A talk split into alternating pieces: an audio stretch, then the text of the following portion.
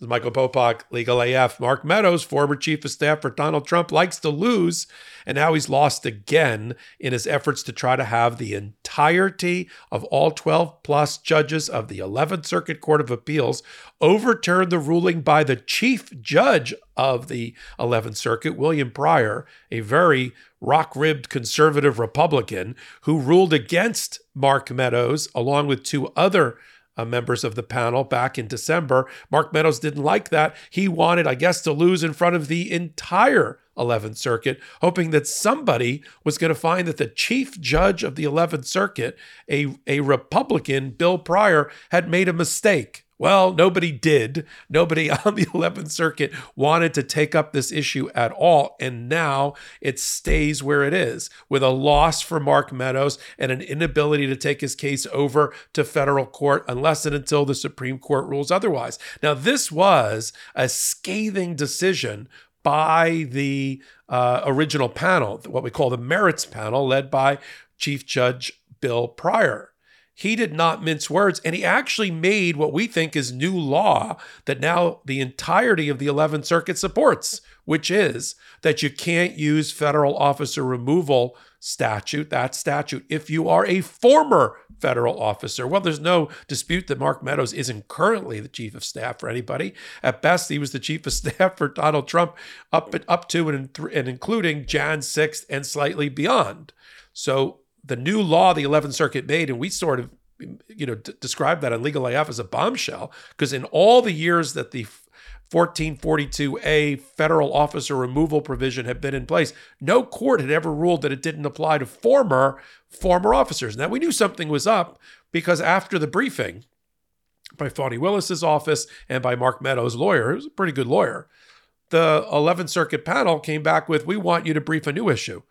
Why does 1442A apply to a former uh, executive uh, member of the executive branch at all? Why?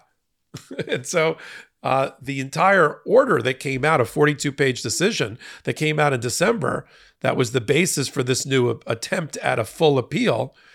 Uh, ruled at the very beginning, the very top of the case. There, they found that as a matter of law, there is no uh, right to seek removal if you're no longer in office. If you were currently the chief of staff, maybe you could take the case from a state prosecutor uh, or, sorry, from a state court into a federal court, but not if you're former. New law, new law that the, they're the only circuit that have ruled on it. It is now the law of the land unless and until another circuit rules differently or the United States Supreme Court takes up the matter, but we're very far away from that. And in that opinion, which we went over in detail in back in December, um, Judge Pryor recited all of the bad conduct in the indictment that they ultimately found Mark Meadows was outside the scope of his of his proper functions as a chief of staff. They found instead it was electioneering and it was campaigning and it was a participation in a conspiracy to overturn the election results, which are clearly not part of the job description, not part of the scope of responsibilities for anybody in the in the White House, let alone the chief of staff. And so they uh, took special delight, I thought, in a very unsparing order by Judge Pryor, the chief judge again of that court, to outline all of the things in the indictment that are outside of the scope of any uh, chief of staff's duties. Um, the the, uh, the the call to Brad Raffensperger, the Secretary of State, to try to find you know uh, eleven thousand seven hundred and fifty votes or whatever it is. The attempt to enter the room and stop the counting when Mark Meadows v- visited Coffee County. The attempt to interfere with the uh, forensic audit of the count down in Georgia uh, his efforts to make phone calls to election officials and elected officials. This was all campaigner in chief stuff, not working for the president as commander in chief stuff. And that is what William Pryor in his order said. In fact, when he gets to the part about, um, as I said, the first part of the order is uh, the, the, the new decision that this does not apply to the um, former employee, uh, former federal officers. Again, new law.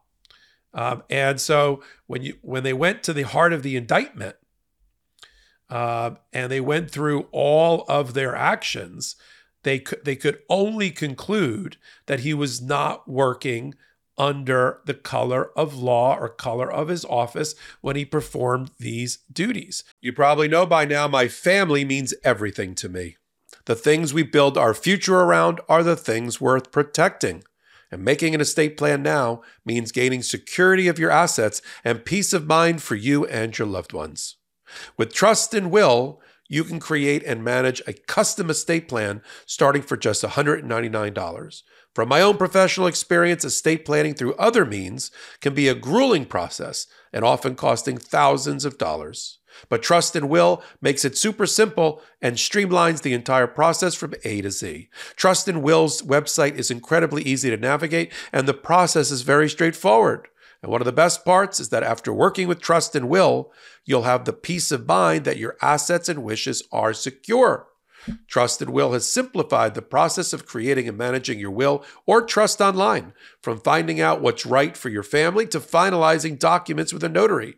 Ensure your family and loved ones avoid lengthy, expensive legal proceedings or the state deciding what happens to your assets. Live customer support is available through phone, chat, and email. Trust and Will is used by hundreds of thousands of families and counting. Secure your assets and protect your loved ones today with Trust and Will. Get 10% off plus free shipping of your estate plan documents by visiting trustandwill.com slash legalaf. That's 10% off and free shipping at trustandwill.com slash legalaf. Now, as I said at the top of the hot take, Mark Meadows does not like that, doesn't like the fact that the order recited verbatim all the places where he stepped outside his role as chief of staff. Now, remember, or I'll tell you straight here, that when he testified Meadows in his own hearing, he did himself no favors and covered himself with no glory. He couldn't really remember his responsibilities. He had difficulty distinguishing. He's basically saying, I'm always on 24 7, whatever the president wants, I do.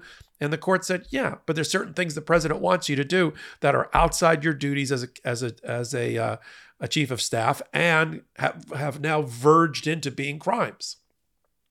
And so, what Mark Meadows not content with that and for whatever reason, not wanting in the last two months to take a direct appeal or attempted appeal at the United States Supreme Court, instead went back and asked for an en banc ruling. En banc means instead of having the three judge randomly assigned merits panel to decide an appeal, which is what happens generally in federal courts, you ask to have the entirety of the uh, panel uh, rule on it. Now, considering that Chief Judge Pryor made new law to find that there that you can't use this kind of federal officer removal for a former employee or a former officer, I would have thought the there would at least be a majority on to vote for uh, and to take up the case en banc and make a decision all 12 or so.